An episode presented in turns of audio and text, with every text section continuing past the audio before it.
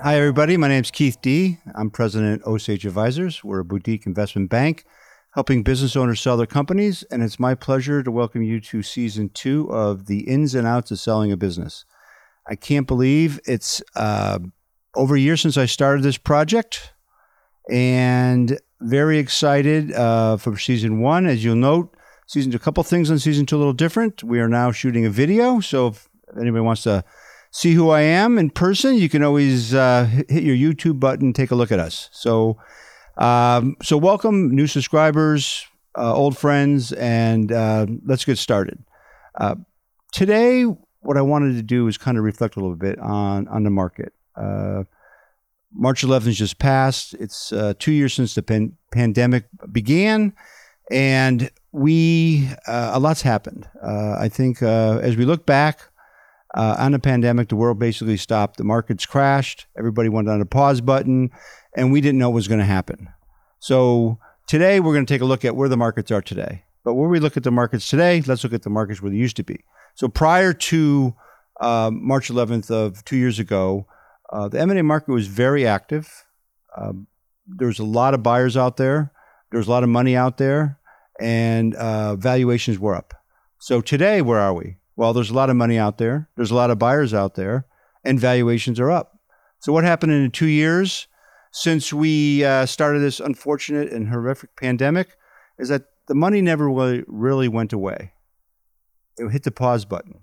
Um, for me personally, uh, when March 11th hit, I was looking at my business, looking at our clientele, and we all kind of said, okay, let's stop. Let's see what's going on. I mean, the, the, the, the lending dried up, the cash flow dried up, and everybody hit the pause button, like I said earlier. So we take a look at ourselves and everybody said, okay, what are we going to do? So everybody had to retrench. We had to rethink about where we are. So the market kind of was in a position where it was um, on a standby, on a standstill. Um, and that lasted about two or three months. And then as we started learning more about the pandemic and where things are, uh, the market started to loosen up a bit. And this effectively was uh, driven by uh, what I call institutional capital. Uh, that's uh, private equity funds that buy business for a living. They were still, that money didn't go away. That money was still there. And they needed to put it to work. They had investors uh, they had to give returns to. And so what happened was they started leading a charge back in M&A. And so they started getting creative. They started looking at ways how we can make this money work. So they started looking at their typical way of buying a, a business and they started to, you know, be more flexible.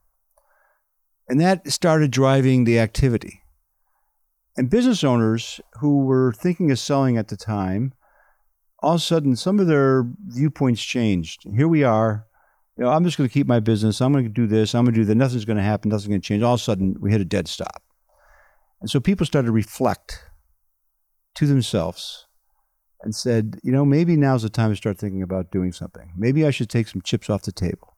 Maybe I need to diversify my portfolio to protect my family, myself, etc.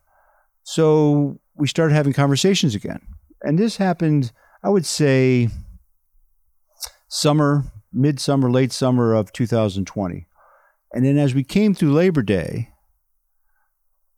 the markets were were really starting to heat back up to a point where valuations were back up. Owners were saying, "Okay, let's let's see if we can get a deal done." Uh, the equity funds, as I said, were were more flexible on how to do a deal, and then also uh, you know other companies, uh, strategic buyers started coming back to the market. You know, people life didn't stop, had to move forward, and uh, so we moved forward in a way that was worked for both the buyer and the seller. So let's dial forward today. Okay, 2021 was probably the most active M&A market that I can re- I can remember. This is our 21st year of business. We've never been busier. Our phones are ringing off the hook valuations are up. There's plenty of money on the table. Uh, even the, the financing sources, the, the, the banks who finance these deals, are clamoring to put their money to work. So it's kind of created the perfect storm in 2021.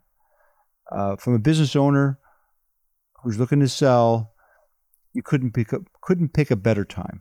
The markets are extremely, extremely active. And, and what's happening here is, is that uh, the last I looked, I think there was $1.5 trillion of money on the sidelines looking to buy companies. So business owners are in a good position if they're thinking of selling.